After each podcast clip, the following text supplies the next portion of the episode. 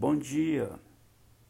O sofrimento é uma realidade visível e faz parte da conjuntura humana desde Gênesis capítulo 3.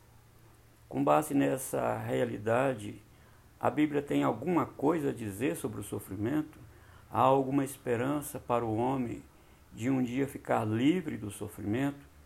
Podemos escapar dele aqui e agora?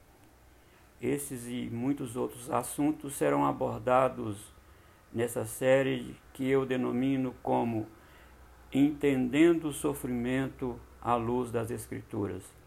E nesta primeira série eu quero destacar o primeiro ponto.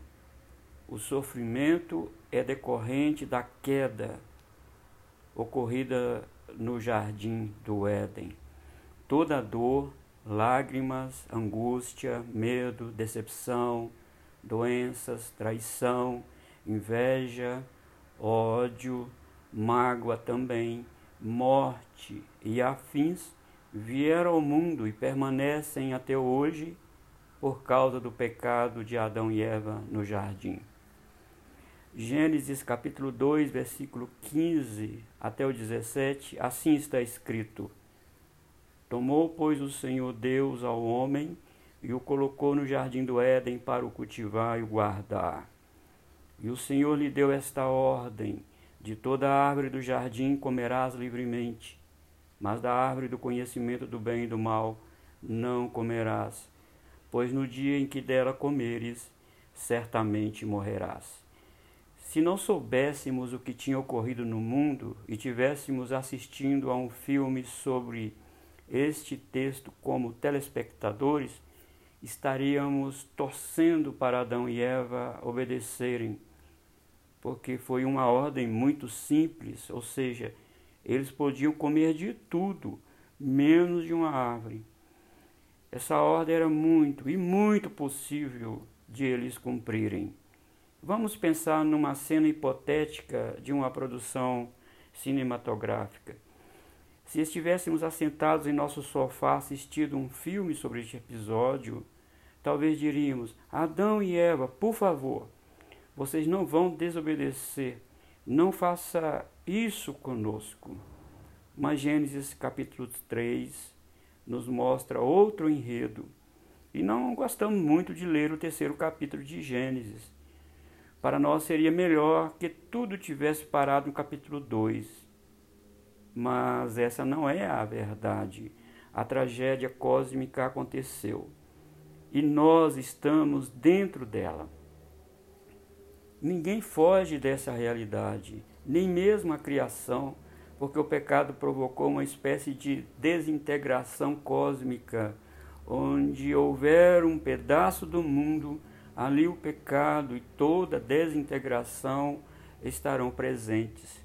Por mais bem intencionados forem os pregadores do não sofra mais, vem para Jesus e todos os seus sofrimentos acabarão, não expressa a verdade revelada na Escritura Sagrada sobre o fato, ou seja, estamos dentro de um mundo caído e com ele todas as mazelas provocadas pelo pecado nos atingem. Um dado que reforça a realidade da queda no mundo está patente na literatura. Os livros que mais vendem no mundo são aqueles que falam sobre autoajuda, como levanta a cabeça, tenha pensamento positivo, você consegue, você merece ser feliz. Por outro lado, também no evangelicalismo o enredo não muda, e é comum você ouvir mensagens como sete passos para você atravessar o deserto, sete métodos infalíveis para você derrubar as muralhas de Jericó. Beba essa água consagrada, compra o martelo da justiça e bata na porta do banco, e suas dívidas serão zeradas. Venha passar na porta do milagre, tratamento espiritual para ficar livre do vício, e a lista é infidável. O que isso significa?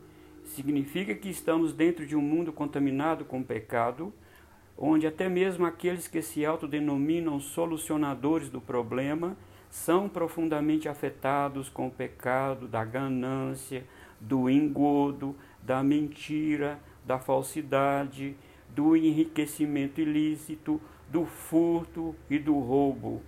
E tudo isso é feito em nome de Jesus, tendo uma Bíblia na mão e uma hermenêutica conveniente moldada pelo pecado. Percebam?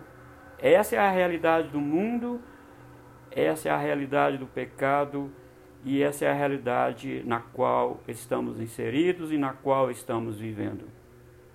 Convido você a acompanhar os próximos episódios, pois nós vamos chegar naquele que de fato resolveu o problema do sofrimento, sendo ele mesmo atingido profundamente pelo sofrimento.